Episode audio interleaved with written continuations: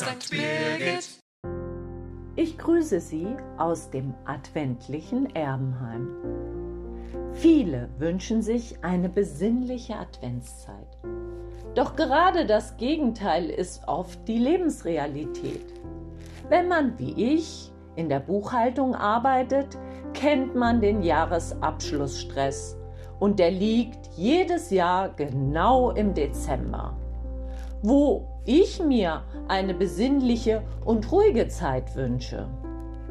Auch auf den großen Weihnachtsmärkten lässt sich eine besinnliche weihnachtliche Stimmung nur bedingt finden. Letztes Jahr war ich in Dresden und auf den dortigen Weihnachtsmärkten unterwegs. Ein Trubel, Menschenmaschen, Geschiebe und ich fand dort keine Besinnlichkeit. Der einzige Ruhepol waren die Kirchen.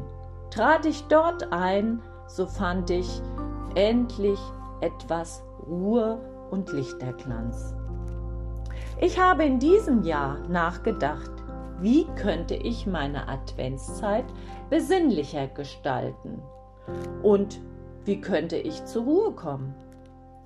Dabei habe ich mich daran erinnert, dass meine Mutter mit uns Kindern an den Adventssonntagen immer im Wohnzimmer saß, die Kerzen am Adventskranz anzündete und beim Schein der Kerzen mit der Flöte Weihnachtslieder spielte.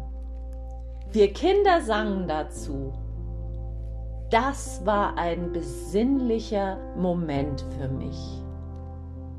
Ich will es in diesem Jahr einfach mal versuchen, am Abend beim Schein einer Kerze Weihnachtslieder zu hören oder auch dabei einfach mitzusingen und zur Ruhe zu kommen.